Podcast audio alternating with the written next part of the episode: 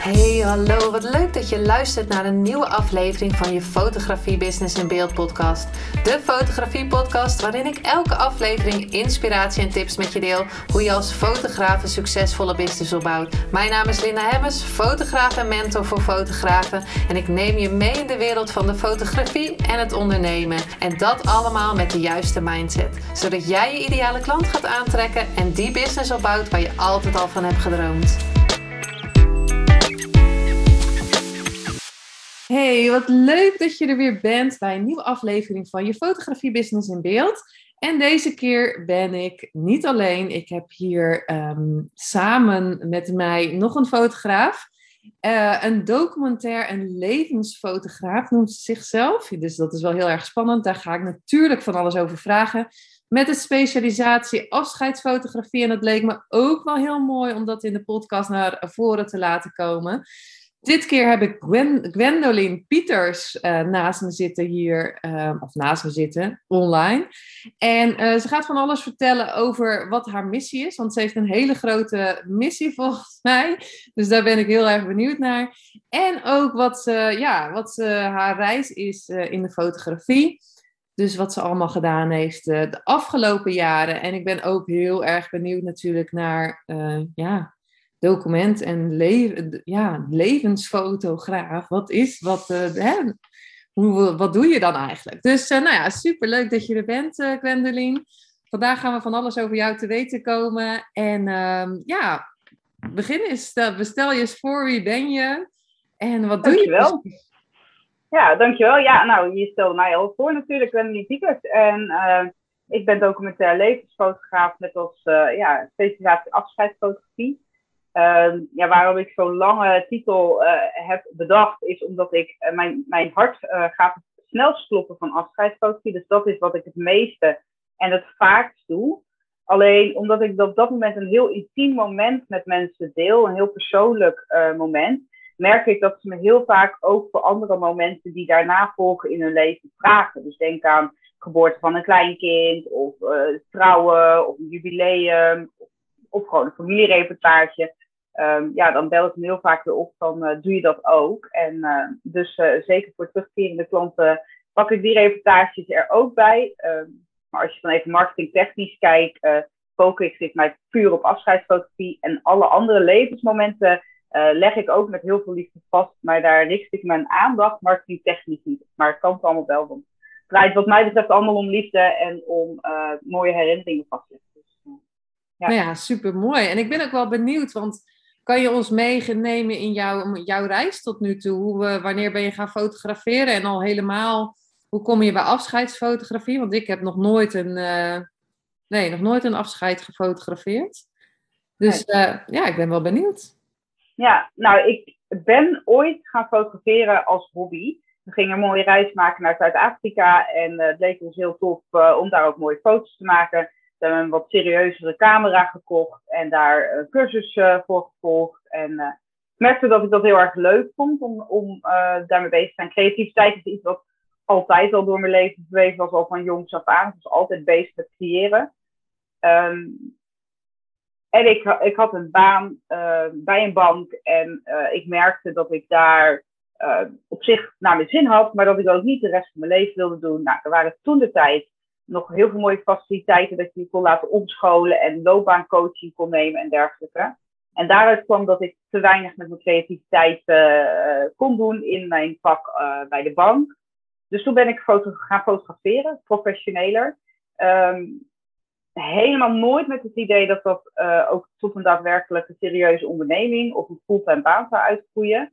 Het was meer van, nou, ik heb naar mijn zin in mijn baan. Ik wil mijn creativiteit ook laten stromen en ik ga fotograferen ik ben het type uh, niet van het halve werk. Dus dat wel zoiets. Ik, als ik dan voor klanten ga fotograferen, ga ik mijn KVK inschrijven, ga ik een logo laten maken, nou, noem het maar op. Want ik wilde dan wel een beetje serieus genomen worden. Dus in 2015 heb ik mijn bedrijf in laten schrijven en uh, ben ik in eerste instantie gaan focussen op geboortefotografie. Dus bevallingen vastleggen. Um, ik had mijn beide bevallingen zelf laten vastleggen en dat was zoveel waard voor mij dat, dat ik dat als mijn uh, niche wilde. Uh, dat heb ik ook een tijd als niche gedaan.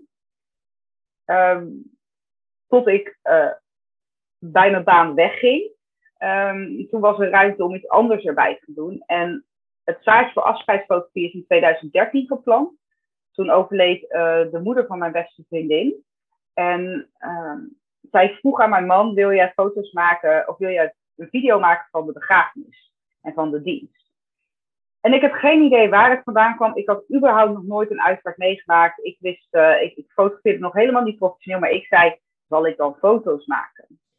Uh, dus ik weet niet wie mij dat influisterde, maar dat, uh, dat, dat heb ik gedaan. En ik merkte dat ik het heel indrukwekkend vond. En niet alleen de dienst en de liefde van die dag, maar ook wat ik voor mijn vriendin heb betekend door middel van die foto's. Toen is het zaadje geplant. Maar er was geen ruimte om met een fulltime baan, um, geboortefotografie en een jong gezin, was er geen ruimte om dat serieuze aandacht te geven. Tot ik dus bij de bank wegging. Toen uh, had ik fulltime de tijd om mij op andere soorten fotografie te richten. En toen wist ik gewoon van ja, die afscheidsfotografie, dat, uh, dat wil ik van de grond krijgen. En daar ben ik toen uh, aan gaan werken. Dus uh, als ik me een jaar over vraag, durf even niet te zeggen. Maar dat zal één of twee jaar na de start van mijn onderneming geweest zijn. Ja, nou super mooi uh, om te horen. Maar had jij dan niet, uh, want mij is ook wel eens één keer gevraagd om een uitvaart uh, te fotograferen. Toen dacht ik echt, nou ja, hoe, hoe, moet ik dat gaan doen? Maar had je dan niet dat je, um, hè, omdat het van je vriendin had, was dat je daar, ja, dat dat moeilijk was. Dat is sowieso moeilijk natuurlijk, maar ja, dat je. Ja, natuurlijk, het is sowieso moeilijk, want je ziet de emoties van een ander. En um, ik ben niet van beton, dus, dus die emoties raken mij ook. Um, tot de dag van vandaag zijn er echt zeker uitspraken waar bij mij ook wel eens een traantje over mijn wang loopt. Of dat het niet op dat moment gebeurt, maar daarna even de ontlading komt. Dus dat, uh, dat is zeker wel het geval. Um, maar ik ben, uh, enerzijds ben ik aan het werk, heb ik een opdracht en wil je iets moois maken. En dat betekent dat je niet altijd aan het luisteren bent naar de woorden, maar dat ik me dus heel erg op de mensen aan het focussen ben. Om te zien wat er tussen mensen gebeurt, welke interactie er is, of er een glimlach doorbreekt, welke liefdevolle gebaren zijn. Dus ik ben zo aan het focussen op al dat andere, dat het soms niet binnenkomt. Um, maar je hebt natuurlijk ook die rustige momenten dat het wel even binnen kan komen. Maar mijn focus ligt op die liefde. En toevallig had ik daar gisteren ook een gesprek met iemand over. Um, doordat ik me enorm focus op die liefde, is dat ook wat ik mee naar huis neem. Ik, ik mag zoveel liefde aanschouwen en zoveel liefde zien en voelen, um, dat ik daar mijn hart als het ware mee vul. En dat ik daarmee naar huis ga. Dat is ook het vooral met het groene huis van Jezus, hebben ze dat mooi gedaan. Wat waren er veel mensen? Wat was het persoonlijk? Wat een mooie woorden. En um, aangezien het niet mijn verdriet is, de persoon in kwestie ken ik over het algemeen natuurlijk niet. Dus ik zie wel op dat moment die emotie. En op dat moment kan die emotie mij heel erg raken. Um, maar voor mij overheerst enorm de liefde die ik mee naar huis neem. Dus dat, ja, dat maakt het voor mij in ieder geval dragend. Maar ik krijg ook regelmatig wel ook fotografen die nou ik heb het een keer gedaan en ik kan het gewoon echt niet. Dus het is misschien ook wel iets wat in je DNA moet zitten, dat je dat uh, goed kan scheiden. En in de loop der jaren heb ik daar natuurlijk ook allerlei ja, trucjes is misschien een beetje een groot woord, maar doe ik heel veel aan mijn eigen energie beschermen, zodat ik echt wel heel bewust ben van wat is van mij, wat is van de ander en dat ik dat als het ware kan scheiden. Dus uh, dat, dat is ervaring in de loop der jaren en daar bewust mee bezig zijn. Ja, maar ik denk dat dat natuurlijk voor iedereen. Uh, ik heb ook nooit een geboorte uh, vastgelegd, dus dat zou bij mij ook niet in me opkomen. Het ligt gewoon waar ligt jouw passie. En, en, en ja, wat kan jij meegeven? Ik vind het super mooi dat je die mensen kan helpen om. Um, ja, want ik, ik denk dat ze vaak ook niet. Uh, ja, dat ze een soort van geleefd worden die dag. En dan, hoe mooi is dat je daarna nog beelden kan uh, bekijken. Merk je dat ook dat ze daar naar op zoek zijn? Of, of ja? Ja, de redenen waarom mensen het doen zijn zeer divers. Um, waar, waar de piek zeg maar, zeg maar, zit van, mijn, van de uitspraken die ik mag doen, zijn toch de impactvolle uitspraken. En dan heb ik het over uh, babytjes, kinderen die komen te overlijden of uh, ouders met jonge kinderen. Daar is het al wat meer gemeengoed. Um, dus dan, dan is echt de reden om het te doen van ja, het is zo heftig dat er op dat moment, uh, ja, dat er gewoon zoveel langs je heen gaan dat je, dat je bepaalde details niet ziet, niet onthoudt. Als er kinderen betrokken bij zijn, is heel vaak de wens, omdat kinderen nog te jong zijn om te snappen wat er op dat moment gebeurt, om een document te hebben om het later te kunnen laten zien. Van nou, toen papa doodging, hebben we zo afscheid van hem genomen of waren die mensen waren er allemaal. Het, het is ook een praatstuk, zeg maar. Het, als je het er met iemand over wil hebben, dan wel met je kind. Maar nu in COVID-tijd zie je natuurlijk ook dat er heel vaak uh, minder mensen aanwezig mogen zijn. Dat het in kleinere kring uh, noodgedwongen moet zijn. Ja, dat je dan daarna kunt laten zien um, van zo was het. En, en dat je daardoor er ook kan praten. Er wordt ook vaak livestream gedaan of, of een video. Maar ja, je gaat niet zomaar met de buurvrouw een uur lang naar een dienst kijken. Terwijl een album neem je even op schoot en dan komen er verhalen los. Dus dat is een heel ander soort document. Maar denk aan dementie, dat een partner die met dementie uh, ja, zijn partner verliest en, en dus die dag niet heel erg dus meemaakt of gewoon weer vergeet. Um, toevallig van de week een uitspraak van een kind uh, verstandelijk beperkt is en die bij de uitvaart aanwezig kon zijn. Mensen die in het buitenland zitten um, en ook door de maatregelen, huidige maatregelen niet naar Nederland kunnen komen voor een uitvaart. Dus het zijn hele diverse redenen waarom mensen voor kiezen. Uh, maar de boventoon is van ja, het is zo heftig. Of het, is, het gaat zo langs je heen. Ik wil zien uh, ja, wat het allemaal was. En dat krijg ik ook heel vaak terug in de gesprekken met mijn nabestaanden. Want ik spreek eigenlijk iedereen altijd nog daarna om samen een album te maken. Ja, ik, krijg, ik zeg bij bepaalde foto's, ja, je hebt dit helemaal niet gezien. Ik heb dit helemaal niet gemerkt. Ik wist niet dat dit gebeurde. Dus dat, uh, ja, die zitten dan met hun eigen ding. En ja, ik, ik, ik laat zien wat er nog meer was. Ja, ik denk dat dat ook uh, echt super mooi is. Want uh, als ik dan naar mezelf kijk, op, ik heb laatst, uh, ik, ik, fotografeer geen bruiloften meer, maar laatst heb ik er eentje gedaan. Dat, dat kwam zo op mijn pad.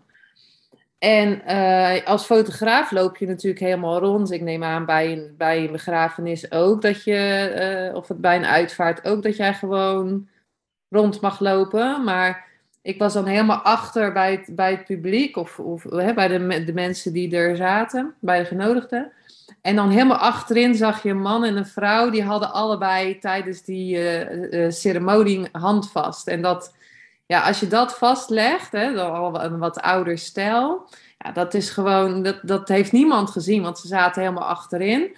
Maar dat is dan een beeld wat gewoon, dat je dan weer even ziet dat dan zo'n stel wat al langer getrouwd is, dan nog even weer die liefde voelt. Want dat is natuurlijk altijd uh, bij zo'n ceremonie. Bijvoorbeeld iedereen, iedereen krijgt dan weer allemaal kriebels en zo.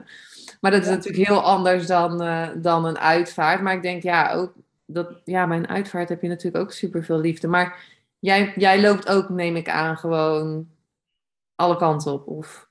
Nou, het is wat subtieler dan bij een bruiloft, want die doe ik natuurlijk ook af en toe eens. En uh, dan vindt echt helemaal niemand het erg als je langs de voorste rij uh, tussen de spreker even doorloopt, et cetera. Dus dat, uh, dat, bij uitvaart is dat toch wel wat dan. Um, dus er is wat meer rust bij een uitvaart. Um, ook bij mezelf, omdat ik me daar. Ik, ik bereid me zeer goed voor op, op de muziekstukken, op de rituelen die plaatsvinden, op de mensen die belangrijk zijn. En kies eigenlijk op voorhand ook al mijn positie. En um, beweeg me enkel op momenten dat het ook passend is. Dus daar kun je bij denken als een spreker wisselt. Uh, spreker gaat, uh, gaat staan, een spreker gaat weer zitten. Dat zijn de momenten dat ik maar makkelijk grote stukken verplaats. En tijdens muziekstukken of als mensen dia-shows kijken. Dat zijn de momenten dat je wat geruislozer kunt bewegen. Dus het is anders, maar het is niet dat ik één positie pak en dat dat mijn positie voor de gehele dienst is. Zeker niet, nee. En gebruik je dan uh, ook verschillende lenzen? Of uh, ja, heb je ja, dan afhankelijk ook van de zaal en, en het moment. Want uh, we denken bij afscheidsfotografie of uitvaartfotografie. we hebben het nu eigenlijk alleen over uitvaart, uitvaartfotografie. Maar je hebt natuurlijk ook nog de laatste levensfase. Maar als we het echt even over de uitvaart hebben, denken we heel snel aan de dienst. En de begrafenis bijvoorbeeld. Maar ik ben ook heel vaak bij intieme momenten thuis. Dus uh, denk aan uh, een thuisopbaring of een kistsluiting in slecht verlichte kleine ruimtes. Ja, dan, uh, dan ga ik, kom ik goed weg met mijn 2470 overal. Dus dat is mijn allround lens.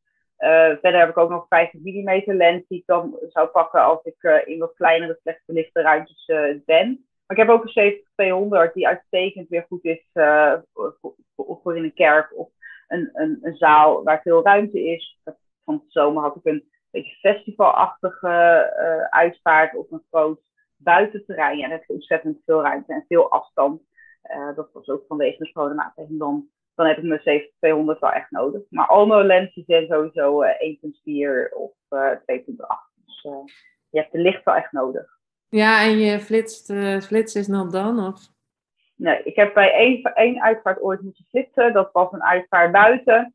Ehm, toen we echt nog uh, heel erg beperkt waren, toen heb ik een keer een drive-thru uitvaart meegemaakt. Het was een jong iemand die overlijdt en er was veel belangstelling. En ze wilden heel veel mensen de ruimte geven om afscheid te nemen. En hadden ze echt s'avonds in het, ja, een tent neergezet, een partytent. Ja, dat klinkt dan een beetje stom dat woord in deze uh, context.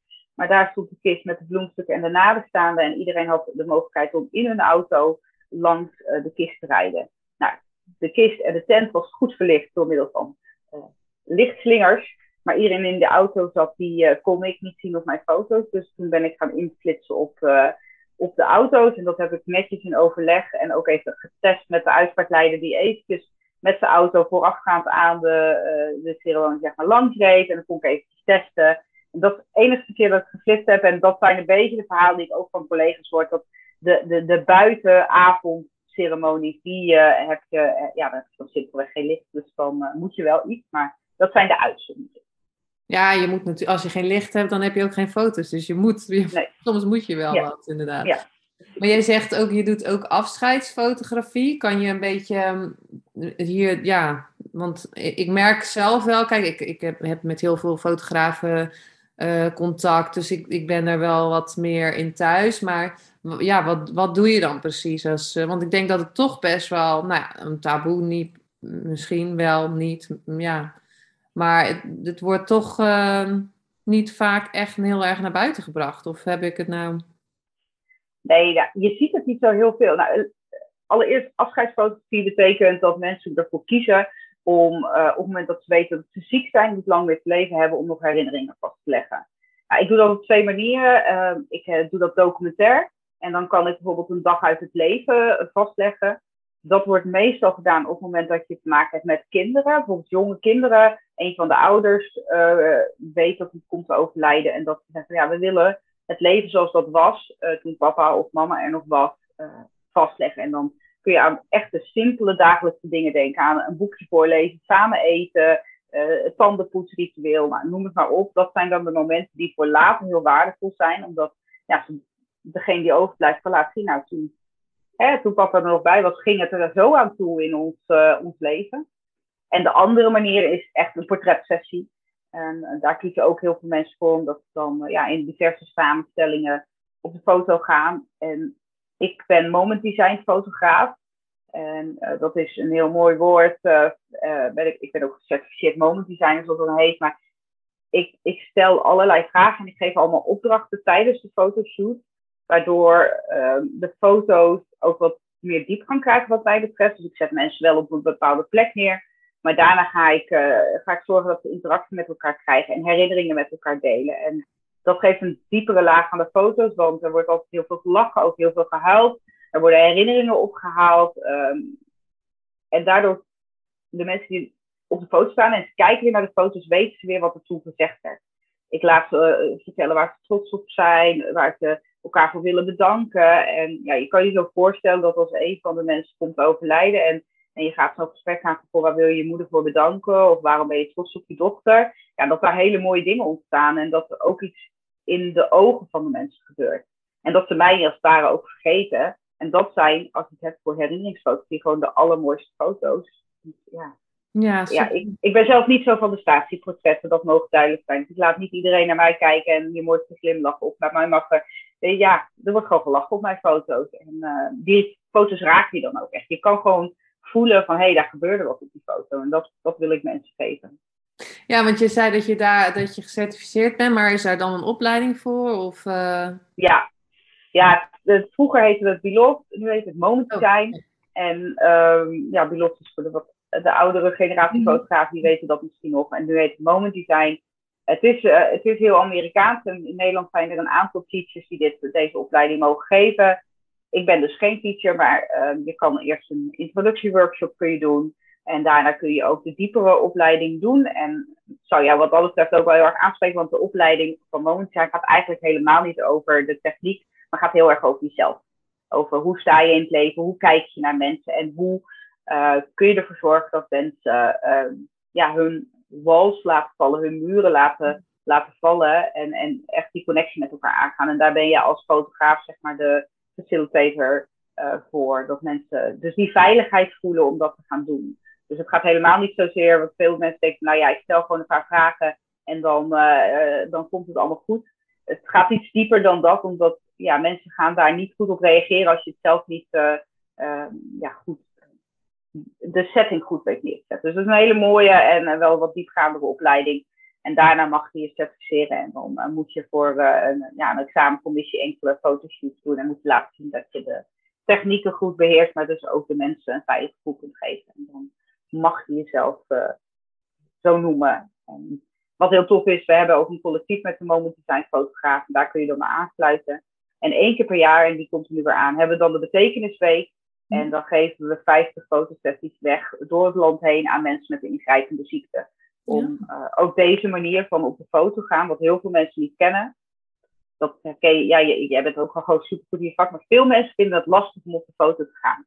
Dus, ja. Dus, dus, ja, van, ik weet niet hoe ik moet staan, ik weet niet hoe ik moet lachen. Dat vinden mensen heel lastig. Dus uh, door die betekenisweek uh, ja, uh, geven we een lichtpuntje aan mensen met een ingrijpende ziekte. Dus daar zitten we nu volop in.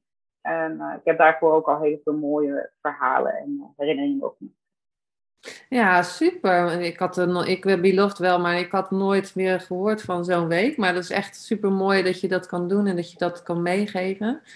En, uh, ja, en ook denk ik wel de soort nou ja, coaching of, of begeleiding die je dan geeft. Dat mensen inderdaad dus nog door die vragen dus bepaalde dingen zeggen tegen elkaar. Voor ja, wat ze misschien niet zouden zeggen. Ik denk dat dat heel waardevol is. Ik heb dat, ik weet niet of ze vorig jaar voor mijn lens of dat al twee jaar geleden is. Maar had ik inderdaad een gezin voor mijn lens wat uh, uh, vrij gelovig is. En, en ehm, binnen ja, binnen een gezin niet gewend waren om bepaalde gevoelens en dingen tegen elkaar uit te spreken. Dus ik heb daar best wel even die, die, die ruimte moeten scheppen. Maar uiteindelijk zijn daar dus dingen onderling gezegd dat ze achteraf tegen me zeiden van ja, dit is zo bijzonder. Dit hadden we zonder deze fotosessie nooit tegen elkaar uitgesproken. En dat, ja, dat was voor mij toen echt wel zo van wauw, oké, ja, dit is niet gewoon voor iedereen om dit tegen elkaar te zeggen. En als je daar dus een, uh, ja, een basis voor kan leggen, dat dat op dat moment gebeurt, dan, dan geef je meer dan alleen een mooie foto. Ja, super mooi. En wat ik, wat ik ook mooi vind, wat je zegt, is dat als je naar een foto kijkt, dat je, ehm, dat je dan weer terug in het moment gaat. En dat, dat vind ik ook gewoon mooi van foto's maken, is dat je het, nou even de setting of, of het moment stillegt. Want voorbeeld is dat ik uh, elk jaar, voor, nou ja, elk jaar, dat is dan ook wel weer overdreven, maar dat ik van mijn, mijn zoon en mijn nichtjes, neefjes uh, ook uh, een foto maak. En die hangt dan bij mijn ouders. Maar elke keer als je daar langs loopt, want ze zijn dan super hard aan het lachen, weten we nog allemaal, of hè, mijn zusje, ik waren erbij, maar we weten allemaal waar we het over hadden. Dus dat is heel grappig, dat je dan elke keer in dat moment gezogen wordt. Ja. En dat is denk ik ook wel heel fijn dat je dat als een soort van heling of, of nou ja, dat je zo'n album kan kijken van hé, hey, um, ja, zo was het, zeg maar. Ja. ja, en de reportages die ik voor mensen maak in de laatste levensfase, ja, die zie ik dan uh, eh, 9 van de 10 keer ook in volle glorie terug op de uitvaart. Dat, dus, dat is dan zo'n belangrijk moment voor ze geweest. En uh, ja, dat, dat vind ik dan altijd heel bijzonder om te, om te zien. Dat, dat, uh, en dat krijg ik dan ook altijd terug, want we zijn zo blij dat we dan toen die foto's bij jou hebben gedaan. Want ja, die foto's zijn nu ja, onbetaalbaar. Gewoon letterlijk onbetaalbaar. Ja, ik denk ook echt onbetaalbaar.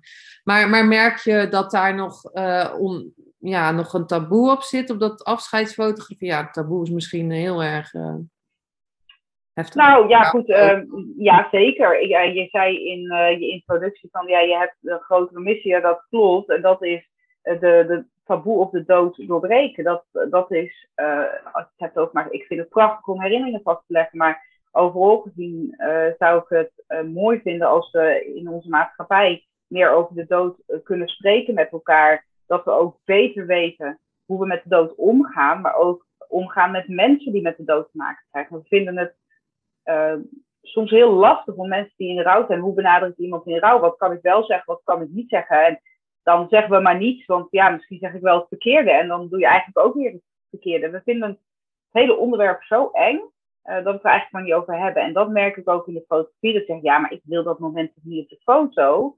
Dat is zo verdrietig, dat is, dat, daar, wil ik niet, daar wil ik niet aan herinnerd worden. Uh, en dat is wat mij betreft de grootste misvatting. Ik gaf net al aan, ik focus op de liefde. Dus wat er, wat er ontstaat, is een liefdevol en troostrijk document. Op het moment dat je het album openslaat, denk je, jeetje Mina, dat was mooi. Dat was fijn die dag. Dat hebben we eens mooi gedaan met elkaar. En dat is dus wat ik ook vastleg. En, en het gaat me niet om iemand die hysterisch huilend uh, er staat, ik hier op de foto zet. Totaal niet wat afscheidsfotografie is. Maar dat is wel de associatie die mensen heel snel maken. En ik kan het altijd heel mooi vertellen, maar mijn nabestaanden zijn altijd mijn grootste ambassadeurs. Want die vertellen het weer aan iemand anders die uh, te maken krijgt met overlijden. Zeggen, hebben ze daar wel heb je daar wel eens aan gedacht? En dan uh, nee, en dan stellen ze, ja, maar wij, wij, hebben het gedaan. En die foto's die zijn zo belangrijk voor ons. En ja, op die manier merk ik wel dat het taboe uh, steeds meer verdwijnt. Ik merk ook dat het een generatiedingetje is. Um, de oudere generatie, die, daar hoor je nog vaak, nou weet je, die gekkigheid, dat hoeft niet. En doe maar gewoon, dan doe je al gek genoeg. Misschien is het ook iets nieuws, maar ik hoor door heel het land hoor dat, uh, ja, dat het lastig nog aan de wand te brengen is soms. Um, en maar onze generatie, de jongere generatie, die, die heeft meer behoefte aan verstilling. Precies wat jij zegt, even een moment vastleggen, stil ja, in beeld, zodat je het vast kan houden, zeg maar. En dat, dus ik, daarin geloof ik dat er nog een enorme groeimarkt zit. En dat, het, dat we over vijf of tien jaar dat we er niet zo meer van opkijken als je de fotograaf ziet lopen op de uitvaart. Terwijl nu er nog wel het, uh, hè, van oké, okay, wat zie ik nou? Hè, een fotograaf. Ja. Dat gaat steeds meer weg. Dat is wel echt mijn overtuiging. Ja, en, en hoe wil je, ik ben dan benieuwd hoe je dat wil gaan doen om dan, dan ja, jouw missie, hoe, hoe ga je dat ja. doen? nou, ik ben iemand die heel erg graag met heel veel liefde mijn werk laat zien, op, op allerlei manieren. Dus uh, denk aan exposities, maar ook mijn blog. Het betekent niet, uh, dat, dat is altijd enkel alleen met toestemming van nabestaanden. Uh, uiteraard, er zijn ook heel veel uitvaarten die ik gewoon niet laat zien, uh, omdat, het, dat, nou, omdat dat niet gewenst is of zo. Maar ik weet dat ook heel veel fotografen dat lastig vinden, dit überhaupt lastig vinden om te vragen. ik vind dat niet lastig. Ik weet dat ik ze iets heel belangrijks heb gegeven. En zo leg ik het ook uit aan mijn nabestaanden als ik om toestemming vraag. Maar ja, weet je, ik, ik gun andere mensen ook dit. En om andere mensen te laten zien wat afscheidsfotografie is, is het belangrijk dat ik mijn werk kan laten zien. Nou, en dan krijg ik echt heel vaak gewoon te horen van ja, wij gunnen het een ander ook. Dus alsjeblieft deel het. Um, dus dan maak ik een mooi blog. Um, dat is een van de manieren om het visueel te maken. Um, en daarmee uh, het ook bespreekbaarder te maken. Dus ik deel het ook op social media, et cetera. Uh, maar daarnaast heb ik ook een eigen podcast, uh, Recht uit het Hart. En daar spreek ik met andere mensen die met de dood werken. En dat is heel gevarieerd van urnenmaker tot, tot een kistenmaker, tot een uitvaartondernemer of een ritueelspreker. Um, maar deel ik ook mijn eigen verhalen en ervaringen uit het vak. En ja, daarmee hoop ik ook meer openheid te geven over de dood. En ja. uiteraard doe ik dat ook in mijn eigen gesprekken met een ieder op netwerken, bijeenkomsten, et cetera. Ja. Het, is, ja. het is niet leuk, maar het is nee. ook zeker niet eng. Nee, ik denk dat inderdaad dat eng dat dat, uh, dat, dat er uh, ook wel bo ja, hangt. Maar ik denk gewoon, ja, als, nou ja, moet, moet ik dat hier nu zeggen, als het je tijd is dan. Ja. dat klinkt heel dingen, maar uh, ja, ik, ik, eng, ja, het is natuurlijk ook iets moois dat je dat met elkaar kan, uh, kan delen en dat jij dat vast kan leggen. En, ja, veel mensen willen er niet aan gaan. Hè? Zo van, ja, weet je, als ik het er niet over heb, maar hoe vaak ik ook niet te horen krijg van ja, we hebben heel die uitvaart. We wisten echt niet wat hij wilde, weet je. Ja, we hebben gedaan wat we konden en wat we denken passend was bij. Ja, dat, ik ben dus heel blij dat mijn ouders heel open zijn over de dood. En dat ik exact weet wat hun willen en wat hun wensen zijn. En als hun tijd uh, er daar is, dat ik me daar dan in ieder geval druk over hoef te maken of ik het goed doe. Want ik weet dat ik het goed doe, want ze hebben daar bewust over nagedacht. Dus je doet ook je, de mensen die je achterlaat gewoon een groot plezier om er toch ja, met elkaar over te praten en ermee bezig te zijn en je wensen ook vast te leggen. Ja, mooi. En uh, ja, ik zie van allerlei dingen van jou op social media voorbij komen. Je bent ook steeds meer bezig met persoonlijke ontwikkeling. Wat ja, ik denk dat je dat ook heel erg nodig hebt in. Ik denk dat iedereen dat nodig heeft. Laten we dat even vooropstellen. En, uh, maar vertel even, wat is precies hoe, je, ja, hoe jouw reis daarin is gegaan? Want ja, ja. ook. Uh, nou ja, je zal het ongetwijfeld herkennen als ondernemer. Kom je op een duur met andere mensen in aanraking. En um, toen ik nog in Lonisch werkte, mocht ik allerlei leuke cursussen en dergelijke doen. Uh, die door de baas betaald werden. Maar op het moment dat je zelfstandig ondernemer wordt. Ja, ik blijf in ieder geval de behoefte hebben aan nieuwe informatie en nieuwe kennis. Dus dan ga je eens een boek lezen en dan uh, ga je eens een webinar volgen. En op die manier ga je steeds, uh, uh, ja, verbreed je eigenlijk je blikveld. En op die manier ben ik een beetje met persoonlijke ontwikkeling in aanraking gekomen. En ehm, met name mindset. En ehm, ik hou altijd heel erg van nieuwe kennis. Dus wat dat betreft duik ik daar dan ook altijd vol in. En dat heb ik nog niet benoemd, maar ik coach op het moment ook andere fotografen op hun pad van afscheidsfotografie. En daarin neem ik dat stukje mindset ook enorm mee, omdat ik er ook van overtuigd ben dat je, als je ook al kun je super mooi fotograferen, uh, vraag je prima prijzen. Uh, op het moment dat je dat stukje van jezelf niet aangaat en uh, jezelf, nou ja, de, je blokkades uh, gaat herkennen en daarmee aan de slag gaat, et cetera, Ehm, dat, ja, dat is misschien al vrij hard om maar dat je geen succesvol ondernemer zal worden. Ehm, want alleen maar met goed fotograferen en goede prijsvragen heb je nog niet een bedrijf. Ben je nog niet met marketing bezig. Ben je niet, ja, dat, ze komen niet vanzelf naar je toe, je klanten. Dus daar, er komt zoveel meer bij kijken bij het ondernemerschap. En dat heb ik in de loop der jaren gewoon geleerd. En heb ik gemerkt dat ik enorm gegroeid ben. Omdat ik ook dat stukje persoonlijke ontwikkeling en die, die blokkades voor jezelf aan gaan kijken. En waarom vind ik dit nou lastig? En uh, ja, daar diep in te duiken. En uh, ja, zeker het afgelopen uh, anderhalf, twee jaar ben ik daar echt vol in gegaan met, met ijsbaden en, en plantmedicijn, et cetera. dat is ook een beetje een stukje spiritualiteit. Maar ja, heeft me wel enorm veel gebracht. Ja. ja, want Tony Robbins heb je ook gedaan. Tony Robbins heb ik ook gedaan dit jaar, ja. Ja, dat was uh, uh, ook wel heftig, denk ik. Ja, dat was. Uh, ja, ik moet zeggen, ik, het had het geluk dat ik de. Nou, het was niet echt een Europese editie, maar het waren ook geen Amerikaanse tijden. Dus voor mij oh. was het redelijk, redelijk oké. Okay. We begonnen mm. ongeveer. Het was vier dagen lang en we begonnen ongeveer rond lunchtijd. Tussen 12 en 1 uur. En dan gingen we tot een uur of 1, 2, 3, soms 4 uur s'nachts door.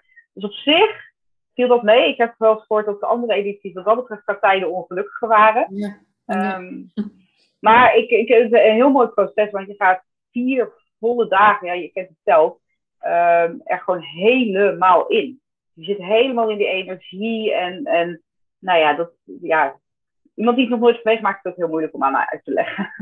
Ja, ja nou, ik moet zeggen, ik, uh, ik heb ook dan uh, vorig jaar natuurlijk Tony Robbins gedaan. Het waren echt uh, vanaf vier uur tot volgende dag zes uur of zo. S ochtends, dan sliep ik overdag.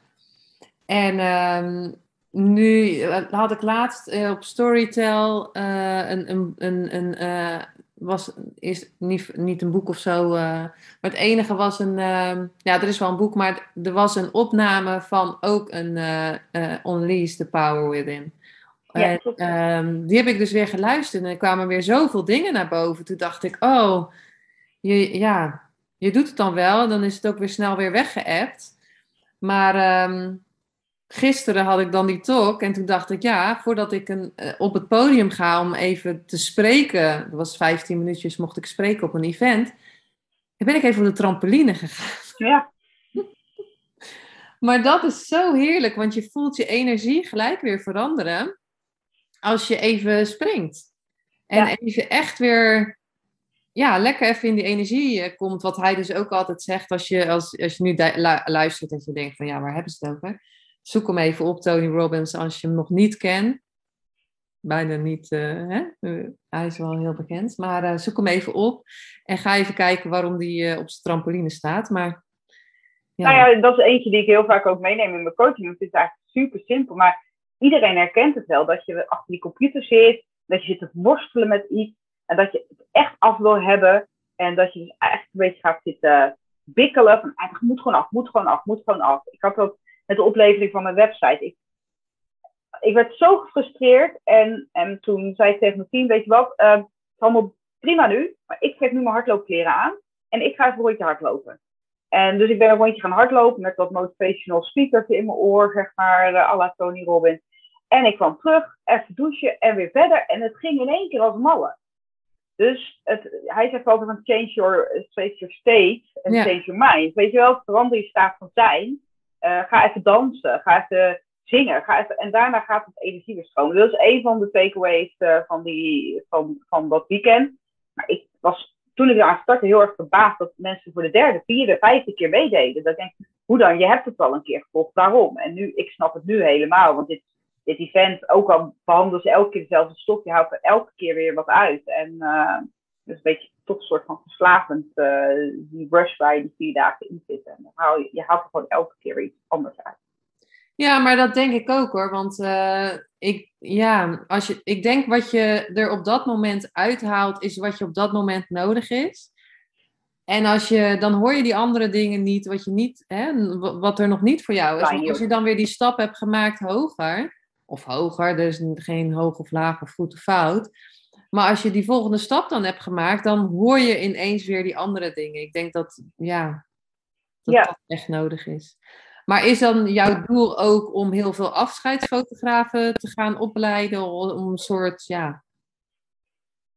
Waar zeg je, kom je nou, waarom ik het ben gaan doen, uh, is omdat ik geef op een deur heel vaak uh, de vraag van: mag ik je even bellen? Ik ga een uitvaart fotograferen. Kun je me even opstarten? En toen dacht ik, ja, maar weet je, dan was ik aan de telefoon en denk ja, ik kan in een half uurtje jou niet, niet alles vertellen wat je nodig hebt om dit echt tot een goed einde te brengen. Niet, ik zeg niet dat het dat het dan niet mogelijk is hoor. Dat je, ik denk dat je best wel, als je een beetje logisch nadenkt, dat je heel een end komt. Maar ik kreeg steeds vaker die vraag, omdat het toch echt een specialisatie is. En toen uh, dacht ik, ja, dat moet handiger kunnen. Dus toen heb ik een tijd lang heb ik Instagram cursussen gegeven. Uh, aan de ene kant om de kennis over te dragen. Maar ook aan de andere kant, en die vind ik nog steeds heel erg belangrijk, um, om, te laten, om te toetsen of je het ook echt wil. Um, want er zijn best wel wat mensen die zeggen, nou, het lijkt me echt super mooi. En dan gaan ze het doen of, en dan denk ik, nee, het past toch niet. Weet je wel, ik vind, ik vind het te moeilijk, het is te emotioneel. Ik, het, weet je, het is ook bijvoorbeeld heel kort dag. Ik, bedoel, ik weet niet nu of ik volgende week moet werken. Betekent ook dat ik financieel nu niet weet of ik volgende week voldoende opdrachten heb. Dat is iets waar je ook allemaal tegen moet kunnen. Die onzekerheid, alles in je agenda opzij zetten. Um, want ja, als je op een, of andere manier binnenkomt bij een uitvoeringsondernemer en die belt jou en jij zegt vijf keer nee, sorry, ik kan niet. Ja, de zesde keer gaan ze een ander bellen. Dus het vraagt op heel veel vlakken heel veel van je. En om daarin het ja, kaf van het koren te scheiden of mensen te helpen, van, van past bij je, heb ik dus een, een relatief lage instap. Nu, inmiddels is het geen Instagram cursus meer, maar is het in mijn online academie. Dus kunnen ze gewoon op hun eigen tempo in de online academie volgen. En aan het eind van de cursus uh, weet, ben je genoeg, heb je genoeg kennis om er echt mee aan de slag te gaan. Of je weet, dit is niet voor mij, uh, ik ga het niet doen. Of ik heb nu voldoende kennis, als ik een keer gevraagd word, dan, dan kan, ik, kan ik gewoon uit de voeten.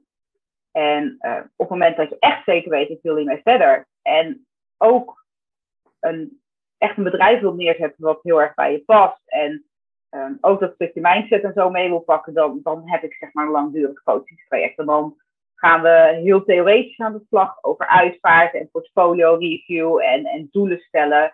Um, maar ook pakken we het stukje mindset in, maar ook wie ben jij? En dat doen we met, door middel van een kleurentest, een, een, een powertip test heet dat.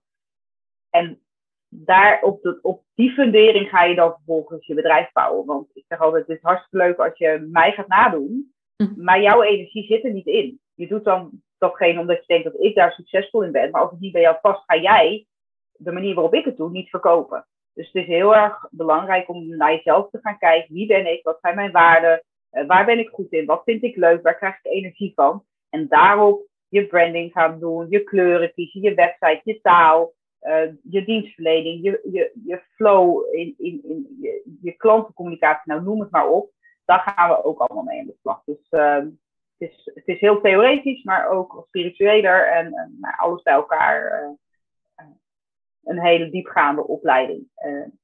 Die je meer brengt dan alleen maar kennis over afscheid. Mooi. Ja, als je iemand zegt van je moet 2500 euro voor een shoot vragen, dan dat kan ik ook wel zeggen. Maar als je hem niet voelt en als je hem niet kan verkopen, dan werkt het gewoon niet. Dus je kan inderdaad niet, uh, je kan wel geïnspireerd raken door iemand. Je kan iemand wel um, nou ja, nadoen, om het maar even te zeggen, qua van uh, modeling. Dus dat je echt gaat doen wat iemand ook doet als die succesvol is, maar dan niet nadoen, maar je de eigen draai eraan uh, geven. Want ik geloof ook niet dat je het wiel uit moet vinden. Want uh, ik denk juist dat je heel goed kan leren als hè, wat wij ook geleerd hebben natuurlijk van Tony Robbins. Dus uh, ja, dat vind ik echt super mooi, uh, mooi dat je dat doet. En nu zat ik even op mijn lijstje te kijken, want ik, ik heb hier vragen naast me liggen en, en ik ga altijd in de flow met de vragen. Maar nu zag ik ineens de vraag van, heb je nog een leuke anekdote? Maar ja, natuurlijk willen we dit leuk maken. Toen dacht ik, ja, nou ja, misschien heb je er wel een. Uh, dat kan wel. Ik bedoel, we hoeven het natuurlijk ook ja, niet ja, te ja, ik, ja, leuk, leuk. Ik, ik weet niet of, wat in ieder geval een grote misvatting is van, van de uitvaartbranche, is dat het allemaal heel stoffig en saai en traag is. ja, ik kan je vertellen, achter de schermen is het totaal anders. In, in je gesprekken en je interactie met de nabestaanden is het allemaal netjes en keurig, et cetera. Uh, maar achter de schermen werkt natuurlijk gewoon in het team van de, van de, van de van het crematorium, van de graafplaats, et cetera. Ja, daar is gewoon altijd heel veel, veel humor en veel lol, ook om het inderdaad ook luchtig uh, te houden. Ik heb al duizend en één mooie anekdotes. Um, ja, mooi dan, misschien een mooie. Ja, weet je, wat mij gewoon nog steeds heel erg verbaast is um, op het moment dat ik heb dit jaar best wel veel babytjes gehad. En um, echt van een paar dagen oud. En dat je dan um, dat traject met de ouders aangaan. Wat ik net al zei, ik maak ook echt samen met het nabestaan. Dus met de ouders maken we samen het album. En uh, zien we elkaar daarna dus ook nog een aantal keer. En um, toen kwam een van de moeders kwam toen het album ophalen. En nou ja, haar, haar kindje was met 19 dagen oud aan wiegedood gestorven. En ja. Oh, ze zei, ik keek zo uit naar dat moment. Ik ben zo blij dat we vandaag het album kunnen ophalen. En ja, ik heb helemaal zin om ja, dat te gaan bekijken. En dat je dan denkt, je, je denkt als moeder zijnde van, dat soort woorden kan je, je nooit meer over je lippen op het moment dat je je kindje verliest. Um, dus dat, dat, dat is enerzijds wat, je, wat ik dan aan iemand geef, dat dat dus blijkbaar zoveel impact op hen heeft, dat ze daar echt blij mee zijn. En aan de andere kant heeft mij dat ook heel veel geleerd over waar wij als mens toe in staat zijn en hoeveel rek we eigenlijk hebben. Hoeveel meer we aan kunnen dan dat je van tevoren denkt. Want ik weet dat ik vroeger heel bang was voor de dood. Ik dacht, ja, als ik mijn ouders ooit verlies. Of, uh, en gelukkig is dat nog steeds niet gebeurd. Maar ik dacht, dat overleef ik niet. Weet je wel. En ik zie nu mensen verliezen meemaken. Dus ik denk, ja, je, je, je komt nooit je bed meer uit. Maar dat, dat, dat doe je wel. En dat, dat is iets wat, wat mijn vak mij geleerd heeft. Dan denk je, hey, Nina, kunnen wij toch veel als mens? Ja, ja mooi dat je dat, uh, dat je dat met ons deelt. En uh, ja, hoe, hoe, ga je, hoe zie je jezelf? Hoe ga je verder met deze business? Uh, bijvoorbeeld over vijf jaar? Of hoe, hoe, hoe zie je dat zelf voor je? Ja, ik fotografeer nu al met een team van fotografen. Want ja, ik kan helemaal, niet op twee plekken tegelijk zijn. Dus het komt wel eens voor dat ik zelf een uitvaart heb en dat één iemand van mijn team gaat. Um, maar het lijkt mij echt heel erg tof dat, uh, dat, er een, nou, dat ik een, een groot bedrijf heb met een aantal fotografen. Waarbij we met z'n allen als team uh, ja, de nabestaanden kunnen helpen. Dat het dus zo normaal is en zo gewoon is. Uh, ja, dat je weet ik veel, mijn kantoor moet bellen uh, of er een afscheidsfotograaf beschikbaar is. En uh, dat ik gewoon een team heeft dat, dat helemaal op mijn manier uh, fotografeert. En ja, dat lijkt mij, ja, dan is mijn missie om de, ja, de dood uit de taboesfeer te halen en, en, en afscheidsfotografie te laten normaliseren. Dat, dat dan, dan dik geslaagd. Dat zie ik dan wat voor me. En dat ik dan ja, mijn team zelf kan opleiden en dat we dan op die manier mensen kunnen helpen. Ja. ja, want uh, ja, mooi dat je het zegt. Maar gebeurt dat wel eens dat je twee keer, uh, ja, dat je twee aanvragen op een dag uh, krijgt? Ja. ja, dat gebeurt wel eens dat het niet haalbaar is om beide te kunnen doen. En uh, ja, heel incidenteel. Ja, ik ben ook eens op vakantie bijvoorbeeld. Weet je, ja, dat, en dan wil ik wel, ja, ben ook maar mens. Dus dat doe ik ook wel eens. En, ehm, of je bent ziek. En ja, weet je, tegenwoordig als je een verkoudheid hebt, dan moet je er ook uitkijken. En uh, ja, dus, dus het komt incidenteel voor dat ik zelf niet kan. En dan, uh, dan heb ik nu een aantal fotografen die ik net een rusthart op wat durf te sturen om namens mij de reportage te maken. Dus dat is heel fijn, want daarmee kun je continuïteit bieden aan ja, de ondernemers die jou ook inzetten. Dus, ja. ja, ik heb een aantal uitzondondernemers die ja, mij bellen. Ja, en op het moment dat ze mij hebben verkocht, de samenwerking, of ze mijn dienst hebben aangeboden, dan is het ook wel fijn dat ik hem kan lezen. Ja, want die, want, ja, die, die, die moeten zich natuurlijk, ja, daar moet je misschien ook contact mee hebben, omdat ze jou verkopen natuurlijk, tijdens een gesprek. Ja, nu was ik daar in het begin van mijn carrière uh, zeer veel van af, afhankelijk. Inmiddels, ik ben het een beetje aan het bijhouden, ben ik, uh, word ik op 60% geboekt door nabestaanden zelf. Dus omdat ze me via via te horen hebben gekregen, of mijzelf gevonden hebben, of mij al volgen. Um, en de over 40 uh, komen via uitvoerondernemers die uh, het onderwerp bespreekbaar maken. En uh, dat we nabestaanden zeggen, ja, dat lijkt ook wel heel mooi. En dan brengt de uitvaartleider mij met de familie in contact en dan regel ik het verder met de familie. Ja, dus als iemand luistert en die is afscheidsfotograaf of die wil dat gaan doen, dan kan die altijd aan samenwerkingen natuurlijk gaan aangaan bij, ja. ja. met andere mensen, zodat je daar ook uh, aanbevolen wordt. Uh, of dat daar uh, in ieder geval gezegd wordt van hé, hey, dat kan ook als mensen daar helemaal niet van op de hoogte zijn natuurlijk. Ja. Nou ja, ik ben ook wel benieuwd. Is er nog iets wat je, wat je mijn luisteraars oh, wil meegeven? ik had die vraag dus gelezen, dus ik had dat wel... Um uh, maar ik heb ze er eigenlijk al een beetje zo doorheen gezien. Oh ja, dus ja, misschien. Uh... Ja, weet je, ik vind het, het, dat je als mens uh, tot meer in staat bent dan je denkt. Je wil ervaren, um, en ik zelf ook nog steeds, blokkades op bepaalde dingen. Ja, zoals ik hier nu met jou zit te praten. Ik denk dat ik vier jaar geleden echt drie dagen in de voorbereiding zat, zeg maar. En nu doe ik dat in de flow. Dat is hetzelfde met vloggen. Dat, dat, dat, dat had ik een paar jaar geleden ook niet gedacht dat ik dat uh, met zoveel als nu zou doen. En mijn cursisten zeggen dan wel eens van, uh, ja, maar jij doet dat zo makkelijk. Ik zeg, ja, maar dat deed ik drie jaar geleden ook niet zo makkelijk. Dan, die, daar heb ik ook elke keer een filmpje opgenomen en weer op delete. En nog een keer opnemen en weer op delete. Je, je, je moet gewoon beginnen. En uh, toevallig hadden wij daar natuurlijk ook een mooi gesprek eventjes over. Um, soms moet je gewoon beginnen. Je moet het gewoon gaan doen. En dan hoeft het nog niet perfect. Je mag gewoon je mag spelen, je mag proberen en eh, wel even een voorbehoud maken. Dat moet je niet op een uitvaart gaan doen. Nee. Dan bereid je dan wel gewoon goed voor. Maar in het ondernemerschap, het hoeft allemaal niet perfect. We kunnen door ons perfectionisme onszelf zo vastzetten dat we niet eens beginnen. Ja, maar ik heb mijn logo nog niet. Ik weet mijn naam nog niet. Weet je wel? Um, het mag, niks is in, in beton gegoten. Wat je vandaag doet, hoef je volgende week niet meer te doen. Um, als het niet werkt, dan verander je het. En ik denk dat dat een van de grootste dingen is die ik bij mijn coaches zit, waar mensen op vastlopen. Ik vind het eng, ik durf het niet, ik weet het nog niet zo goed. Um, ja, je gaat het alleen maar ervaren door het ook gewoon te gaan doen. En als het niet meer past, dan doe je die jas eruit en dan ga je wat anders doen. Dan ga je het op een andere manier doen en pas je het aan.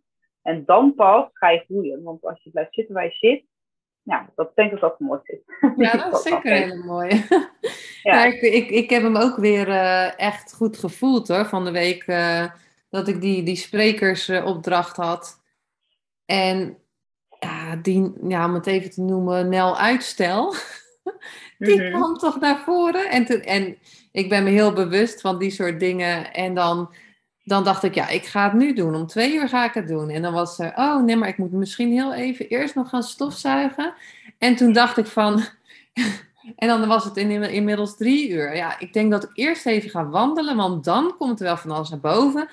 En uh, ja, maar misschien moet ik eerst dan even mijn to-do-list afvinken.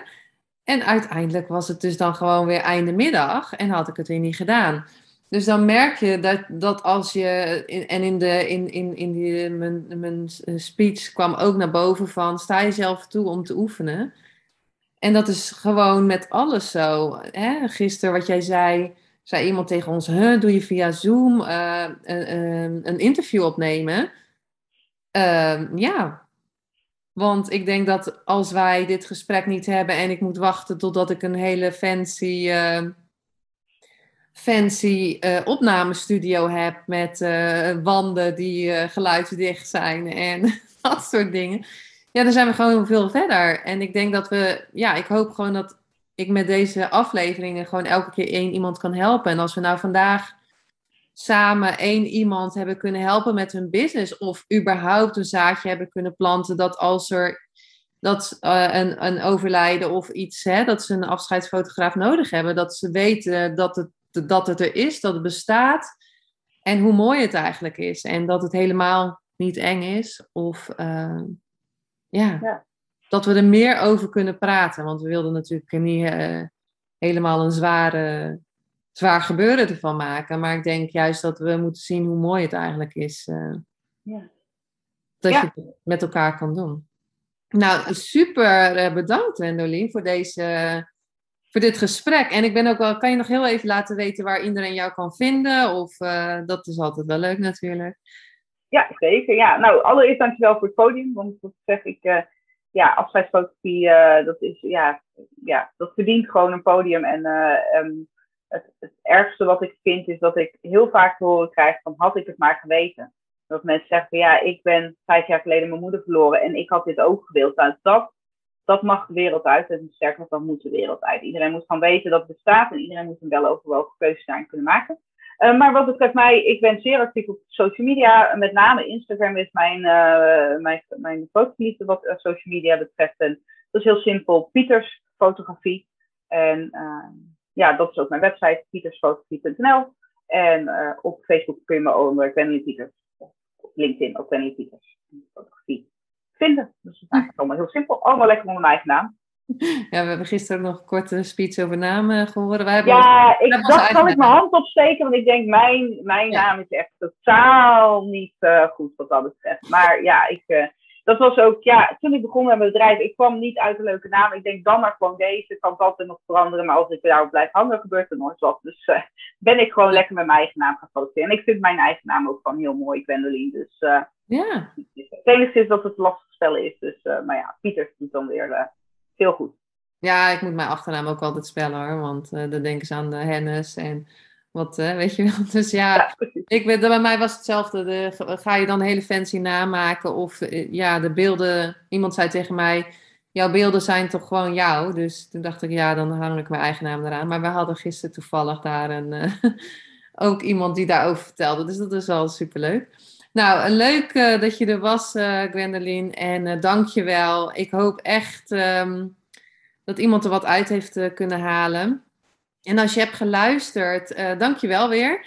Ik heb nog vanochtend heel even gekeken, want inmiddels had ik op 2812 downloads. Dus dat is, uh, we gaan lichting de 3000. Superleuk.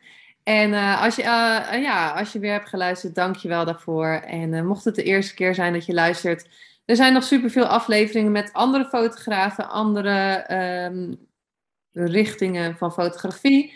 Die kan je allemaal hier uh, op Spotify of iTunes waar je me luistert. Luisteren, dankjewel weer wat dat je er was. Superleuk. Ben echt dankbaar uh, voor al die uh, downloads en dat je hebt geluisterd. En fijne dag weer.